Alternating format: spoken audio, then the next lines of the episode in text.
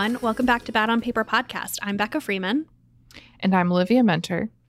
And today we are joined by repeat guest Ayana Lage, who is talking about her experience with postpartum psychosis that she recently wrote about for Cosmo. And she is a friend of the pod and also one of Olivia's real life best friends. So we're excited to get the chance to talk to her about it. I'm so excited about this episode. And I feel like Ayana's story and her essay are and this interview are going to help so many people. But just a quick note for trigger warnings about postpartum depression, postpartum psychosis, suicide is mentioned. So just take care with all of those. And um, yeah, just wanted to mention that. Before we get into our chat with Ayana, should we do some highs and lows? Yeah. What is your high? My high is that I'm going to London. Well, when this airs, I'll be in London but in real life, I'm going on Saturday. So I'm very, very excited. This is the second year in a row. My friend Rachel goes every year for a podcast conference. And last year, I kind of just tagged along. And this year, I'm tagging along. And then so is our friend Maxie, who went on our trip to Paris and Dijon last year. So if you follow me on Instagram, you might know of her. So I'm very excited. I it's like kind of just a funsies trip. Like I I don't have, I'm going to meet with my UK editor and agent. I'm going to try to do some work while I'm there, but it's like highly unstructured. We have a lot of dinner reservations. We have some museum exhibits we want to go to. We have some theater tickets to see Magic Mike XXL. Oh, yep. The, that's a, there's a theatrical production of that? There sure is. Mm-hmm. Okay. So, like with song and dance? Yes, correct. Oh, and no clothes? I think jock straps. Okay. I'll report back. I'll let you know. That's exactly how I pictured London. yeah, exactly. And I don't know if there's really a lot of talking in it, but if so, it's male strippers with British accents.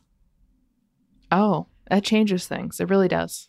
I bet people are getting whiplash in this episode. It's like we're ha- here to have a very serious discussion about postpartum psychosis. But first, let's talk about male strippers. we have a little bit of everything here in Bad on Paper. We do. Um, tell me your high.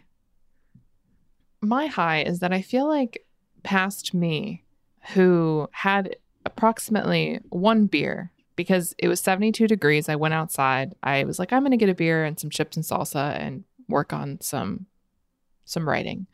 And then by the end of the beer, I had booked a vacation. so, what? well, not booked a vacation. So I'm actually going on a girls' trip with Ayana and one of one of our other friends in August. And uh, I was like, Jake, what if I haven't booked my flights? What if like you just come at the end of it and then we stay for six more days? And uh, that proved to be a very good decision because the week since that moment has been not great for me. So I just feel like I have that little thing to look forward to on the horizon. I have a girls' trip followed by a trip with Jake. It's going to be good. We're going to uh, EPM, Excellence Playa Mujeres. So everyone knows my feelings about EPM. So, EPM is yeah. your breakers. it is. It is.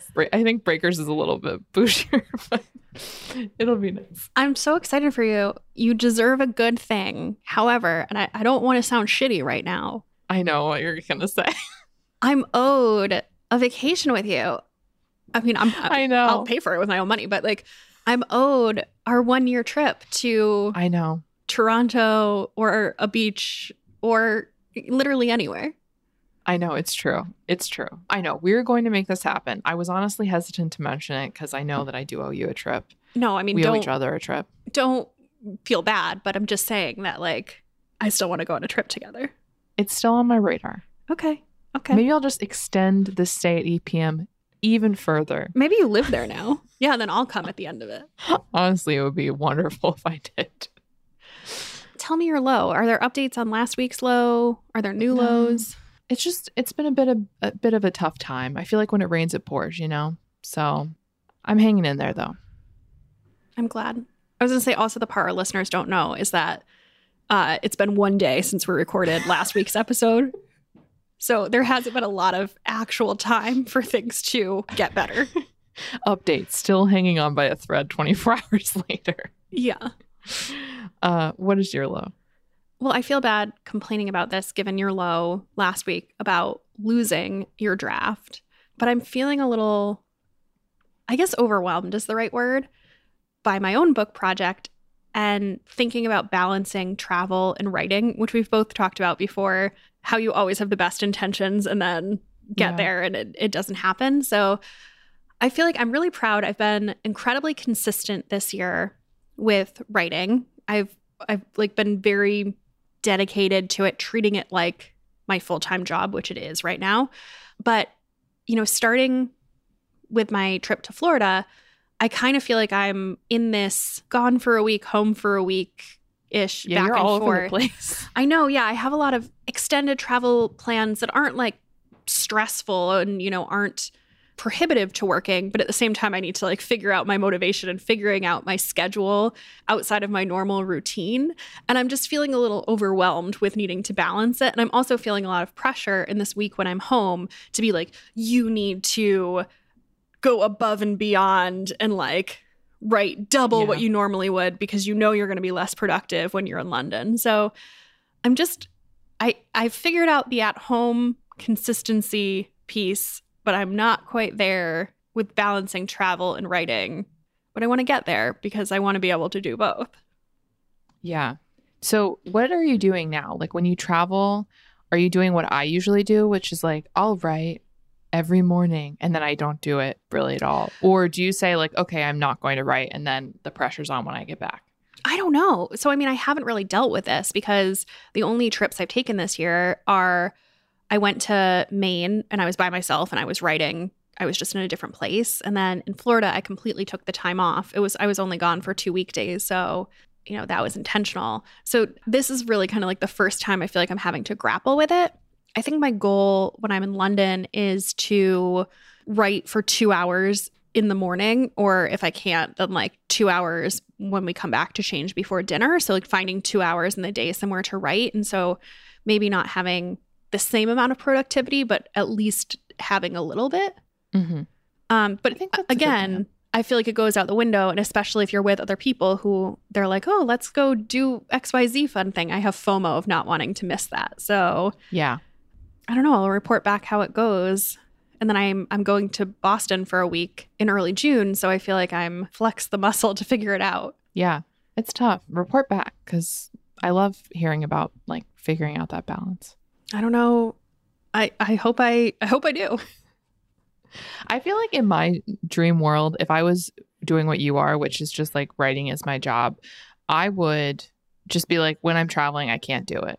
Like, I'm just not even going to put the pressure on myself. But when I'm home, I'm going to be more disciplined than I've ever been in my life because I feel like my problem is I get in my head because if I say I'm going to write when I travel and I don't, then I like feel depressed that I did it. And, I, and it's like, Mm. and then it like, it grows to this bigger thing where it feels overwhelming.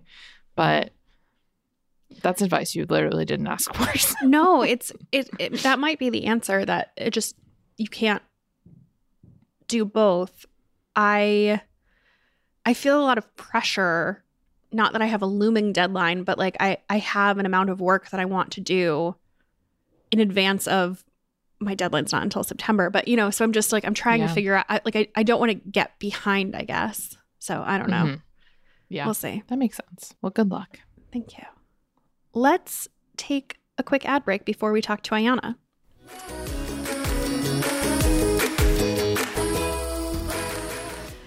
Most of you have probably heard me sing the praises of Prose and their truly custom made to order hair care. Switching to a custom routine from Prose is one of the best things I've done for my hair, and the results I'm seeing just keep getting better. And I never notice that more than when I travel and I don't have my Prose. I probably should get some of those small travel bottles and just pour it in. But every time I'm like, no, it's not that big a difference. And then I travel and use different hotel shampoo and conditioner for a few days. I'm like, nope, it's the Prose. It makes a big difference. I just feel like my hair is smoother, it gets less frizz.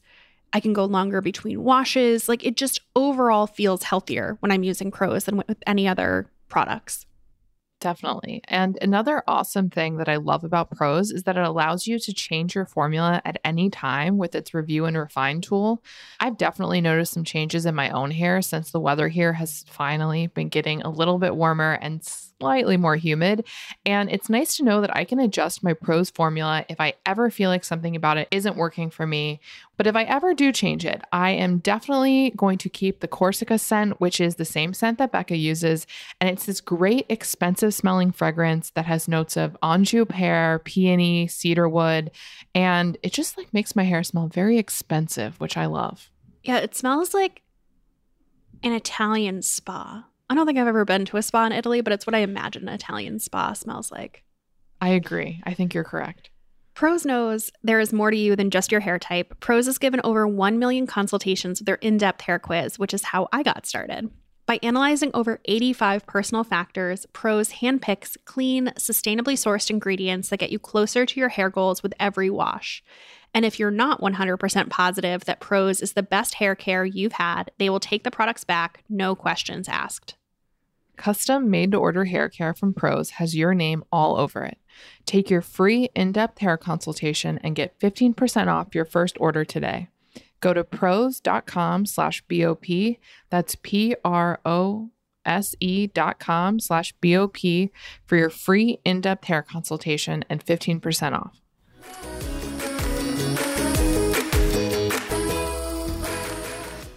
Ayana Lage is a lifestyle blogger and freelance writer based in Tampa, Florida. She writes about motherhood, mental health, social justice, and everyday life on Instagram and her website. She published a story titled Postpartum Psychosis Landed Me in a Psychiatric Ward for 17 Days. Now I'm ready to share my story for Cosmo Magazine in April 2023. And we're so excited to talk to her more about it today. And she's also been a past guest on Bad on Paper. So if you've been a listener for a long time, you will definitely remember her. Yeah, it's an honor to be back. Thanks, guys. Welcome to the two time guest club. I mean, this feels very prestigious. Oh, how many people have been guests more than once?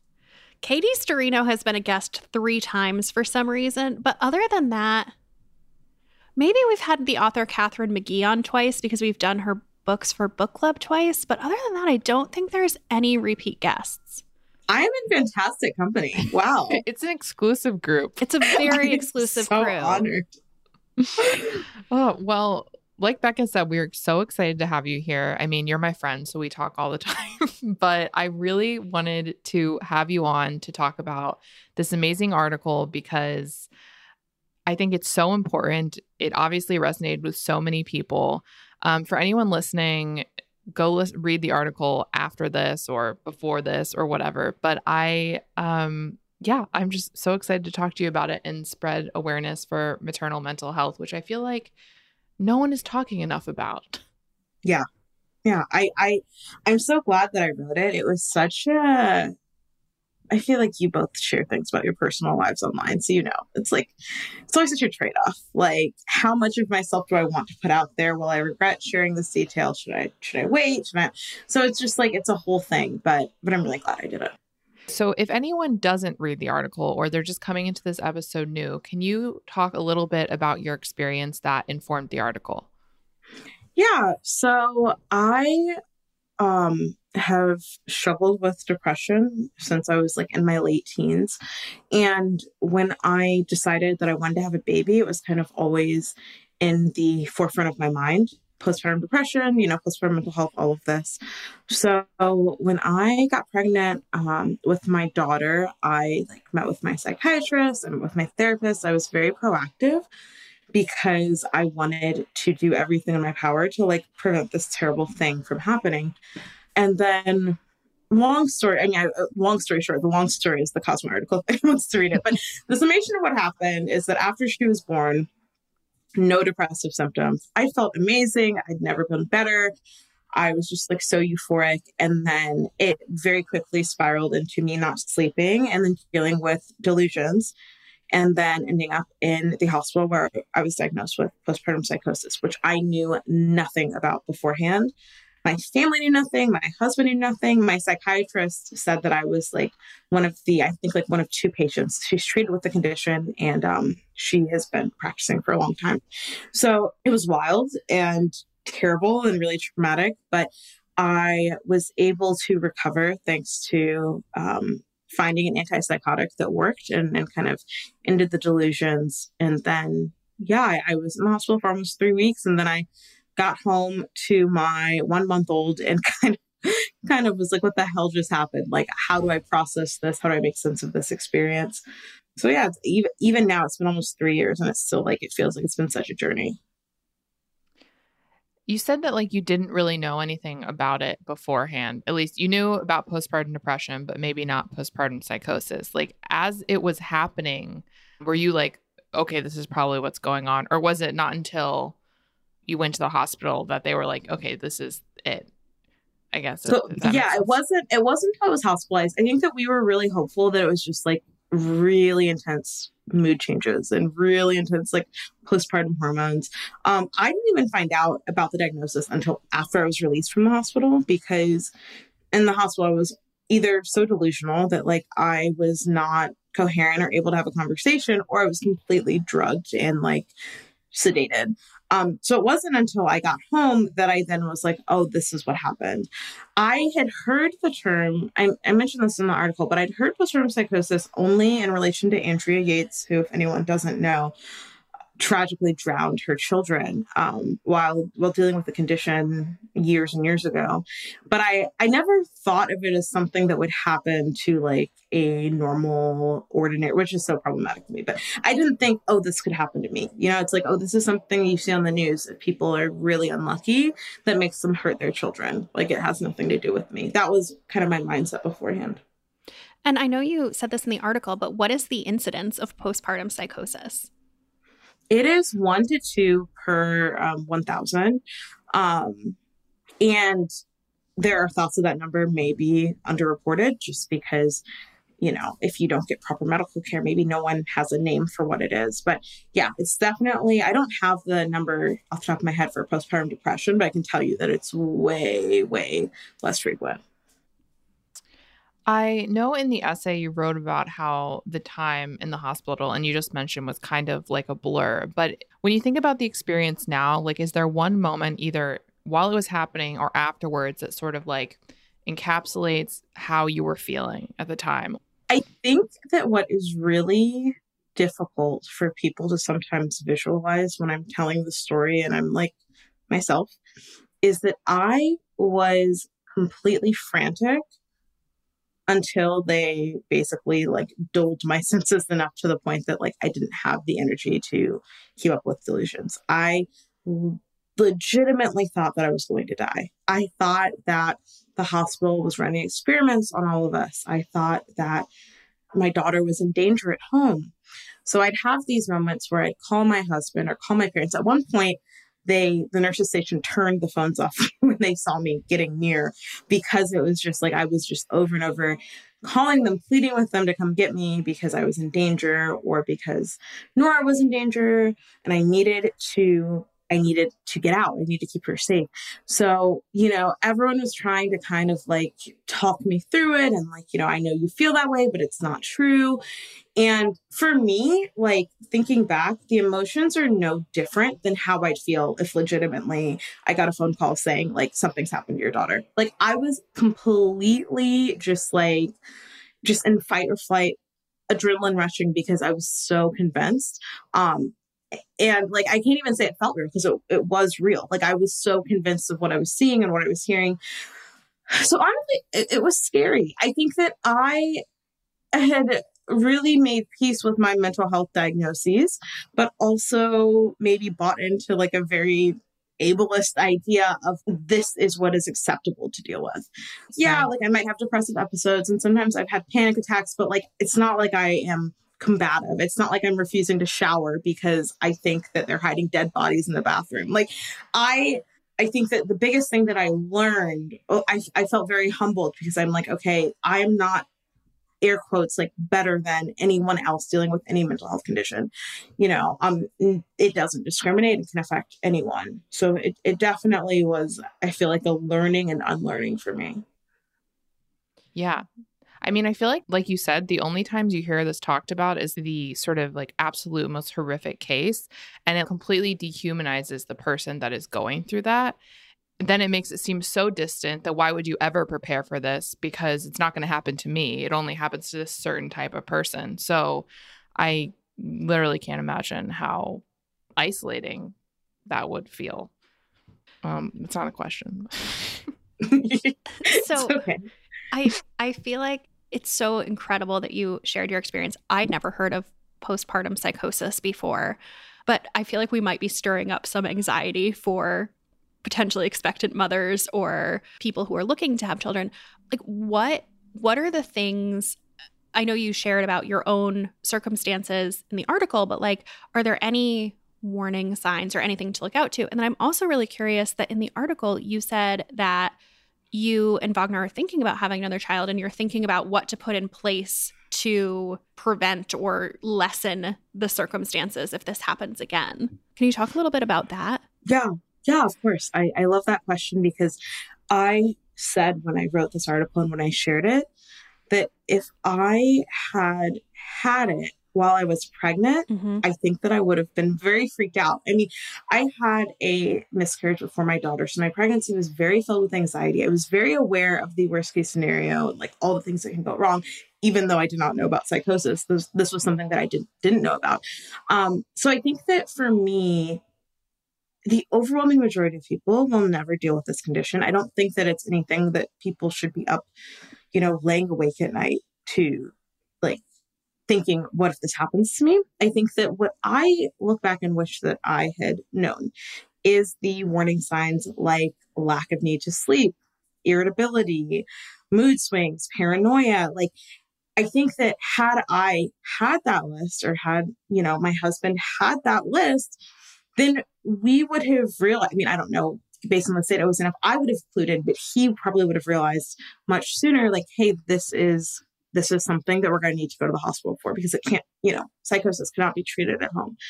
Um, so that's my biggest thing. As far as having another baby, I think that people are really surprised by that. But I, I have a really great psychiatrist, and after talking to her about like the triggers and the warning factors, um, there are things that you know, if I do have another kid, which it's like depends on the day where I'm leaning, but um, I sleep deprivation is a big one. So, for example, we would probably I had a postpartum doula last time, but like it kind of all happened. Um, she was mainly helpful, like as I was getting home from the hospital, but basically like prioritizing my sleep and that just being like a non-negotiable. Like, you know, Ayana's getting a full eight hours of sleep every night in in the beginning period, you know, we're most at risk for this. And then we're lucky we have a lot of family around. We have my parents, his parents, you know, my sister, like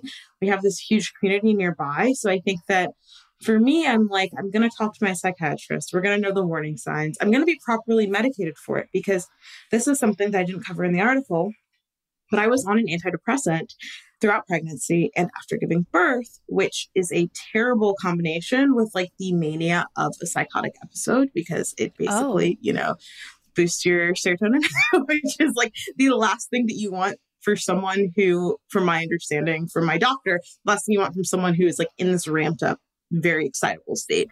Um, so there, there are just things like that. I think I, I just feel really grateful for the knowledge we have. Um, and then also my therapist, my psychiatrist, my doula, like all of these people who, who will be there. What do you think is like the main thing that would have been different had you been more aware of the signs? Because uh, even as your friend, like I remember having conversations being like, oh, I've never had a friend that's really, well, actually, you're really my first friend that had a baby. So I was like, I, I don't know, like how it is. oh God. I mean, you know, it, but it wasn't like, you know, talking to you, it's not like it was, oh, something is clearly wrong. I was just, oh, she thinks this is really funny or she's just tired. You know, like I would have no idea. So you already talked about some of the signs, but what is the one thing you think would have been different?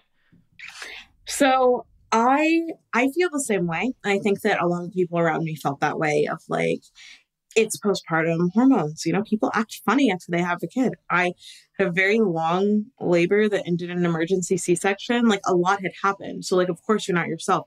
I think that what may have been different is that um, there's a moment that I detail in the article that I think was two or three days before I was hospitalized where I realized or had the thought that I could not trust anyone with my daughter but myself.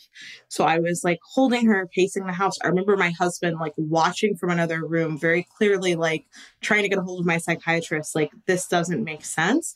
Um, but still, we didn't know what was happening. I think that if I had another baby and I reached a point where I said, I don't feel like I can trust any of you around around this baby, I think that it would be like all right, like all hands on deck. This is not good. We need to get it moving. But as you said, it's like, how do you know? Maybe I just was feeling suspicious because like of these like new mom hormones, you know, you hear about like the protectiveness. So I think that that was the biggest thing. It was hard to separate what was what because like we didn't, we had no idea. Yeah, I feel like that's one of the best things about talking about it more because like the more people that are aware of this, the more maybe Wagner would have felt more like, okay, not alone in his like thoughts, like, oh, something's something's not right here. Like someone else would have been actually like, I I feel like something is wrong here, and then you know you have more and more support. But yeah, and also just giving you a, a framework to reconcile it with. Like I feel like some of the conversation has opened up over the past five 10 maybe years about postpartum anxiety and postpartum depression, which I think I can't speak from experience, but I think if you start having those feelings, you have a name for it. You say, oh, maybe it's this. Whereas I don't think that postpartum psychosis has as much as much awareness around it. I imagine that you and your husband had no idea what to attribute this to. Like it wasn't something you'd heard of before. Yeah. And and I felt so prepared for postpartum depression. As you mentioned, I mean, there's so much out there about it. Knew the warning signs, knew what to look for. And it was just, it was such a weird feeling in the days leading up to the hospitalization. I felt so like grateful. I was like, I don't have any depressive symptoms. I have never felt better. I don't need to sleep. Like, I could have 10 more babies. like, in retrospect, I'm like, yeah, you're kind of like supposed to feel a little bit, a little bit shitty after, after you give birth. So, I mean, hindsight, I guess. Let's take a quick ad break.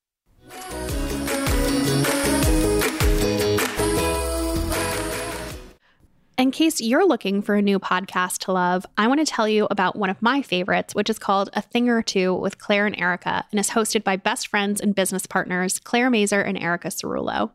They have that same two friends talking vibe that people seem to like about our podcast, and they talk about everything from shopping and cooking to tougher topics like what to expect during menopause and deciding to have or not have children. It's the perfect mix of light and real. Like this one, their podcast has been around for years and it can be intimidating to jump into a podcast with such a big back catalog. But I assure you, you can start anywhere. A lot of their episodes are a grab bag, kind of like our Three Things episodes. And in one of their recent episodes from April, they reintroduce themselves and do a catch up so you can learn who they are and the necessary background info before you dive in. That's so smart. I keep saying it, but we should do an episode like that for new listeners. Uh, maybe in September around the launch of my book, we should do something like that. Oh, yes. I would love to. It's such a good idea. Seriously, I've heard so many of you say, and I totally agree, that our podcasts have a lot in common. And I think about them as the slightly chicer and more sophisticated version of us. And also, if you're a parent and looking for some light parenting talk, Claire has a toddler son and talks about motherhood and has some of the best non cheesy kids' clothing and gifts and toy recommendations. I feel like they do such a good job with shopping picks in general. They used to own a company called Of a Kind that stocked artisan gifts like jewelry, office products, home accessories. So they're incredibly in the know when it comes to who is making the best of the best, from towels to baby gifts to the perfect white t shirt. If you're looking to add a new podcast to your lineup, give a thing or two with Claire and Erica a try. Again, that's a thing or two with Claire and Erica, and it's available wherever you're listening to this podcast.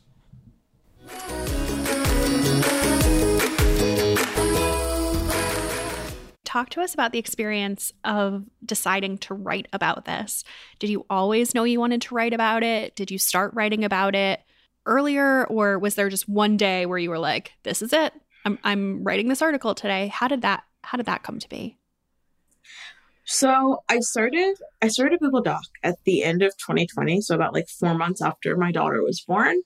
And I was like just jotting. So I, I kind of was like, I, I don't know. I feel like it's kind of just like muscle memory for me that when when bad things happen, I, I just I tend to share it and and try to like find a silver lining in helping people. But I started to write, and I just had a moment where I'm like, mm, this kind of feels kind of feels like me just like dumping every thought about this and every anxiety about this onto paper, and I don't think that I should publish anything right now. Um, so instead, I went to therapy, which I highly recommend to anyone, and I told myself, I said, um, I'm not going to write. I'm not going to like.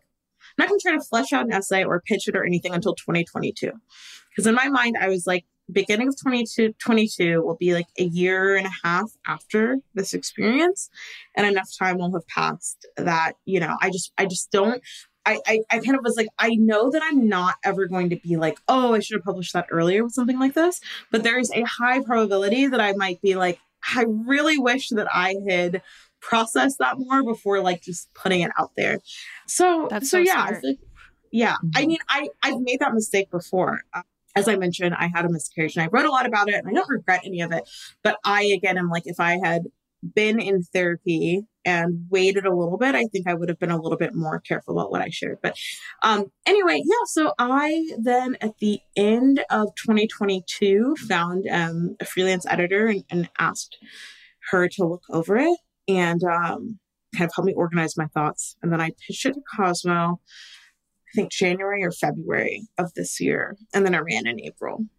And what has that experience been like? Did you expect it to go as viral as it went? Are there upsides? Are there downsides? Like what has been the experience of sharing such a personal a personal experience in your life? One of the reasons that I wanted to wait until like it didn't feel as fresh is because I knew that the response, even if positive, would be overwhelming. And I kind of was like, if I'm putting this out there and I know I know that if I'd seen this as I was getting out of the hospital and like reckoning with this diagnosis, that I would have wanted to reach out to the author and thank them and share my experience. And so I kind of was like, okay, I know that I'm gonna get a lot of probably going to get a lot of responses. But I was still shocked at how many women who had dealt with postpartum psychosis messaged me and emailed me. It was like so stunning to me. It was probably like 15 to 20, which when you think about the incident rate is is kind of wild. Um Yeah. It was definitely overwhelming. I I remember just like looking at um at their website, knowing that it was gonna go up at 11 a.m. Eastern that day, just like okay, like it's going to be out there. There's no, there's no going back. But um, overall, I think that it has been really healing for me, and and a lot of the things I think that I'm still dealt with shame about from that experience. I think talking to other people and like reading comments has helped me deal with like that embarrassment and um, just like beating myself up for something that I had no control over. Even I got messages just from sharing it, people being like, "Thank you so much for sharing this. This meant so much to me." And I was like, "I did not write it, but my friend did." and I am very proud of her. but my point being that like you could really just feel the impact and like how much it meant to the people that have that have been through this. And to your point, like that's another good reason not to, write about things, I think, too soon, because then you have to sort of process everyone else's emotions as well. And sometimes you just need to, I feel like, you know, do that yourself before you're dealing with everyone else. yeah, Um, I mean, I got a couple of responses from people who had lost relatives to postpartum psychosis, and uh, like, again, like I'm so honored that people shared these stories with me. But if I had written this right after it happened, the idea of like reading about someone dying by suicide because of the condition or something like like that would have been extremely triggering to me. So I think that that's like all the more of a reason to like work through everything in therapy, process it, and then know that like I want to be able to like hold space for the responses, even like the tragic and hard responses. Absolutely. Something I find very interesting about um, maternal mental health in general is I feel like there's this like spectrum where women are like dismissed for having like the baby blues or whatever like oh they're just hormonal and then on the other side of the spectrum there's like this dehumanization of like people who go through postpartum psychosis that makes it even harder to talk about. I guess I'm wondering what do you think in addition to talking obviously you don't have to have all the answers here, but do you think there's anything in addition to just being open about it and talking about it that is going to help destigmatize all of it and have people not dismiss it so often? I think the biggest thing is accessible healthcare, honestly. I mean, when you read stories about postpartum psychosis, and I will say, because I think that it's important to acknowledge the reality that it is the mental health condition most closely correlated with women killing their children. Like it, it's definitely can be very serious and very dangerous, but you hear stories of women who did not have access to mental health care services. And so I think that that's the biggest thing. I feel very lucky that I even had a psychiatrist who was able to answer questions along the way to initiate treatment. I mean, when I got out of the hospital, I was seeing my psychiatrist once a week, which is for anyone who's like had a mental health care provider, not the norm for how often you see a psychiatrist. But I had a doctor who cared. And then, yeah, I mean, I also think that it's just probably a matter of like looking out for your friends. I don't expect any of my friends or family to have been able to interact with me and say, hey, something really bad has happened. I mean, it wasn't like clearly apparent until like the day before I was going to the hospital that like I was kind of losing touch with reality. But um I think even just checking on friends, you know, I ended up in a very interesting situation where I had this breakdown and, you know, my friends knew, my family knew, my husband knew, my doula knew. So I did have a lot of support, but it's interesting to think if I had dealt with postpartum depression or anxiety, like I easily could have hidden those symptoms, you know, and, and suffered by myself. So I don't know. I, as I definitely don't have all the answers. That I don't even know if that was an answer, but I I think it was.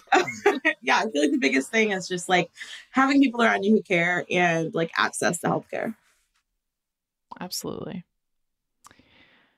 as your friend, you talked about friends, but do you think it's really like as simple as that? Just like educating yourself and checking in? Because at the time, I was like, I have no idea what is helpful. I feel like I'm going to say the wrong thing. I feel like I'm going to do the wrong thing. I feel like, you know, I just, I didn't know. No one knows. So do you think it's just checking in, just being aware? Is there some, is there anything else? I, I, think, yeah, I mean, I think that, um, well, I will say that for any new parents, like the tangible things of like, sending food, sending like cleaning services, making their lives easier, regardless, even if someone's not having a crisis, is like always amazing. You know, I will say that toward the period where like things started to get a little bit spooky, two of my friends did reach out to Wagner directly and say, Hey, we separately like they don't know each other like hey something might be going on.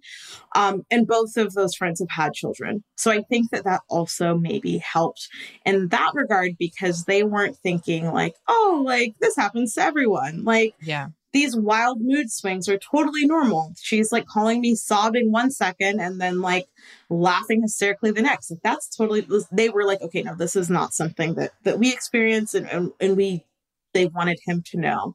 Um, but yeah, I mean, I think that if you notice your friend acting out of the ordinary after having a baby, to some extent that's expected. But I mean, even if it's just like they're sleep deprived, even if it's just that they are like having a hard time adjusting to like feeding and and all of those things, like that in itself is still really difficult. So I think that when I think about my friends who've had babies, like I try to reach out, I try to send gift cards, I try to be helpful because like even under the best circumstances, it is really, really difficult. Um, and, and then I feel like just having those conversations will allow you to be aware of like, you know, if their mood seems off. Um, then I would also say like, I would feel very hesitant to contact a friend's partner to be like, something feels wrong. Like, I wouldn't want to overstep. I wouldn't want to make it weird, but I am so glad that they did because that kind of also started the process of him then reaching out to my psychiatrist saying like hey her friends are saying that i wasn't sure if if it was normal but her friends are saying that she seems weird like yeah. that was kind of what caused him to actually reach out and, and ask if my psychiatrist would be willing to like have a virtual appointment with me. Yeah. That's super good advice. And obviously, this is so different person by person, but I'm curious, how did you feel after your stay in the hospital? Like, were you wanting people to reach out to you and check in with you? Did you want to be kind of like left alone? Like, how are you feeling afterwards? And like, what kind of support were you wanting? I think that when I got home, I coped by just dumping right back into life. I only took like a six or eight week maternity leave. Oh, um, oh, wow. Part of which was like, I'm self employed, so I have to right. pay myself. But also, I mean, I could have we stretched my savings a little bit more, but I just was like, I got to get back to work. Um, so I think that in the beginning, when people did check in, I was like, oh, I'm fine. Like, I'm home from the hospital. Like, things are good.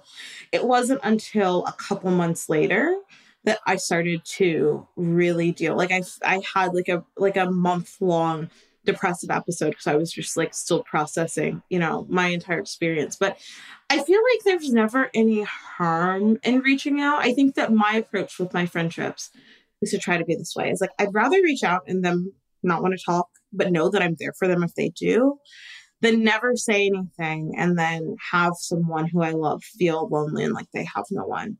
Um, so far, I feel like that hasn't that hasn't failed me. But the answer to your question was a mix, and I feel like I only had a couple of friends who like knew the extent of what I was feeling.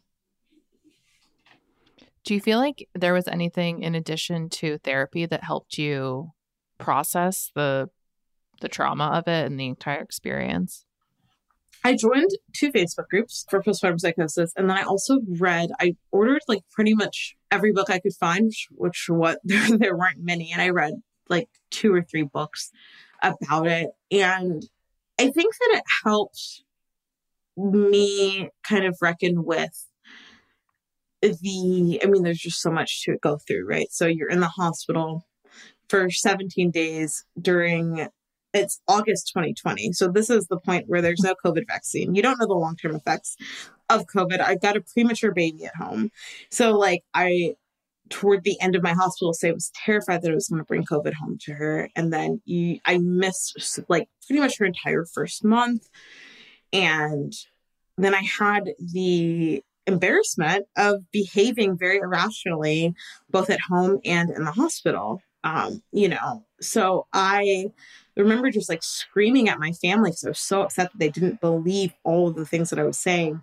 It, the things I was saying were that I was going to write a Bible and that my daughter was Jesus and you know that God had given me all of these visions. So like it just like I feel like processing it is just so different from anything else because I've had to give myself a lot of grace and forgiveness. But yeah, I think that reading the books and finding other people definitely helped.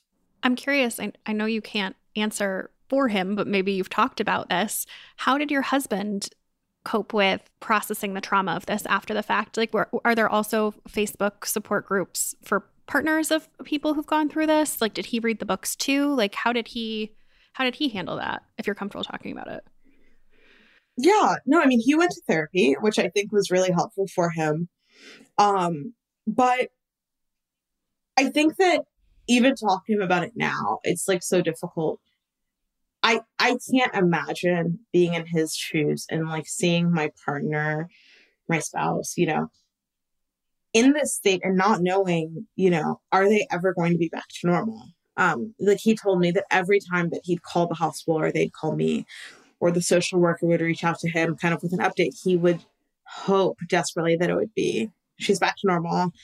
You know, we're seeing her emerge um, and not me like screaming about delusions and hallucinations. Um, so I don't know that he looked for any sort of support group or anything, but I think that it's such a unique experience that I feel like it's just it's hard to find anyone who can relate, you know, on every single level. And even in the Facebook groups that I joined, there were stories of women who tried to hurt their kids while dealing with this. And I found that like very difficult.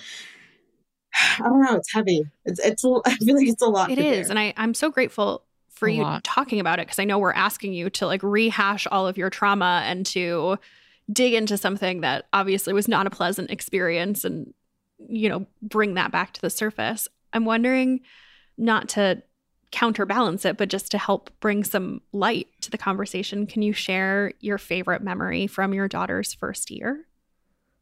That's such a sweet question. You're going to make me cry. Um, I would say the first time that we took her to the beach, she was probably about eight months old. And I just feel so lucky overall. I mean, I, that first year kind of felt like I was in survival mode, but once things started to clear up, I, I just felt so grateful and still feel so grateful for like how I feel weird saying how great my life is, but I mean, I, I, I, I genuinely feel so lucky for the life that I have. And, you know, even though things were very difficult in the beginning, it, it all turned out okay, you know? So I feel like that's what matters. Yeah, that's lovely. And you, I feel like I don't I mean I say this all the time, but it is so like I'm someone who first of all doesn't really know how they feel about kids, but if I do have kids, I would definitely want to be a parent like you are. Like I admire you so much, which you know. But also like I'm a very anxious person as you also know. And hearing about this, learning about it, learning more about it than I knew before from your experience, reading the essay, like it doesn't make me more worried to have kids or something. You know, it makes me feel like, okay, like I feel like I would be stronger having this knowledge going into this, even if it's just more of my friends having kids. Like I feel like I could be a better friend to them. Like I could relate more. So I feel like, you know, you're don't worry about people being worried or whatever. I think that it ultimately like it's it's incredibly impactful and so helpful for women, whether they are going to have kids, whether they might, whether they are worried about it, all of it. So always thankful for you, but especially when it comes to this. well, thank you. I mean, I, I do kind of, I balanced my worry that I would be fear mongering with the fact that like pregnancy and childbirth are wild. Like there are so many things. I mean, anyone who's on TikTok has probably seen like people on TikTok explaining like yeah. Pregnancy made my teeth fall out. And you're like, what? can do that? it's true. There's a lot of scary stuff. it's always a gamble, but that makes me so happy to hear. Yeah, absolutely. Ayana, can you once again tell us the name of the article if people were waiting to the end of the interview to read it and then also where they can find you online if they would like to keep up with your your content or your writing those are the same things yeah, of course. So I don't, I feel like the SEO and web headline for the article are different, but it's something like I spent 17 days in the hospital. Honestly, I feel like if you Google Cosmo postpartum psychosis, Ayana, you can add in my last name for extra flair. It'll come up. but yeah, the article is something about, you know, spent 17 days in the psychiatric ward due to postpartum psychosis. And then you can find me on Instagram. It's like the best place. And it is just my first middle last name, which is Ayana Gabrielle Lage. So A Y A N A G A B R I E L L E L A G E. When no one ever sees this, like the panic that I'm going to misspell my own name, which I have done before doing that, but made it through that time. That's like me at the end of every episode where it's like, and I'm Olivia Muenter on Instagram, and it's like, am I? I don't every time. Like, every time I get a new yeah. iPhone and autocorrect resets, autocorrect always autocorrects my name to because for a month, and so I just spend a month signing all of oh my oh, emails with the wrong name that I send from my phone. it works. Yeah, they're like, People okay, you mean. sure, that's why I always have to leave on sent from my iPhone because otherwise people are like, "Who are you?" Yeah, we'll know the typos. because what? Because what? Because oh, man. Thank you for coming on and sharing with us today. Thank you so much. Thanks for having me, guys. This was great. Let's get into some end matter. Olivia, do you have an obsession? I, uh, yes, sorry. I, I do have an obsession. I was reading your obsession and just giggling. Do you want to tell me yours? Oh yeah, mine. Share it?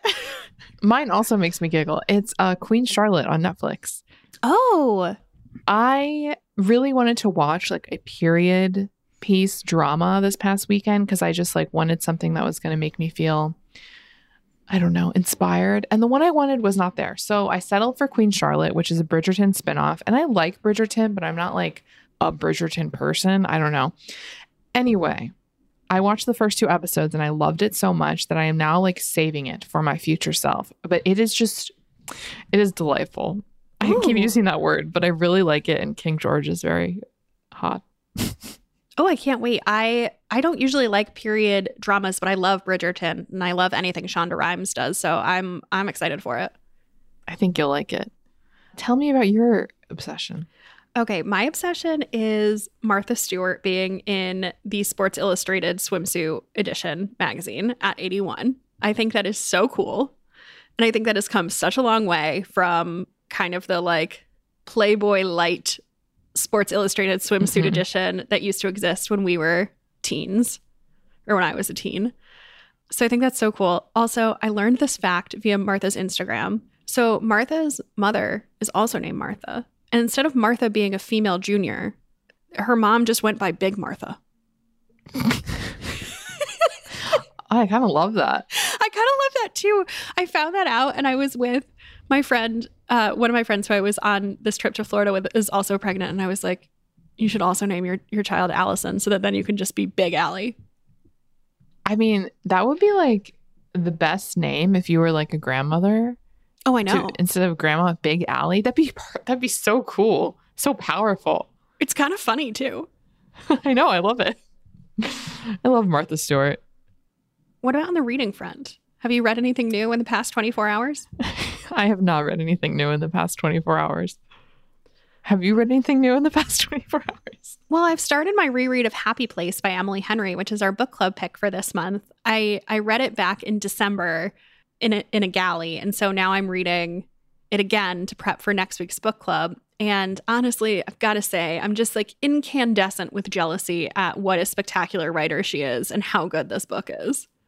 She's so good. I'm uh, reading it right now. I'm maybe like 75% of the way through and just kind of taking my time, but it's just, it's entirely her style. Like, it's just so unique. Yes. So if you have something that you want to add to the conversation next week for book club, record a voice memo and send it to us at badonpaperpodcast at gmail.com. Or you can leave us a voicemail at 843 405 3157 and we may play it on the air. Yes, please do. And that is what we have for you this week. If you'd like more of us, you can join us in the Facebook group. Just search Bad on Paper. You can also follow us on Instagram at Bad on Paper Podcast. And I am on Instagram at Becca M. Freeman. And I'm at Olivia Muenter. And we'll see you next week for book club. Bye. Bye.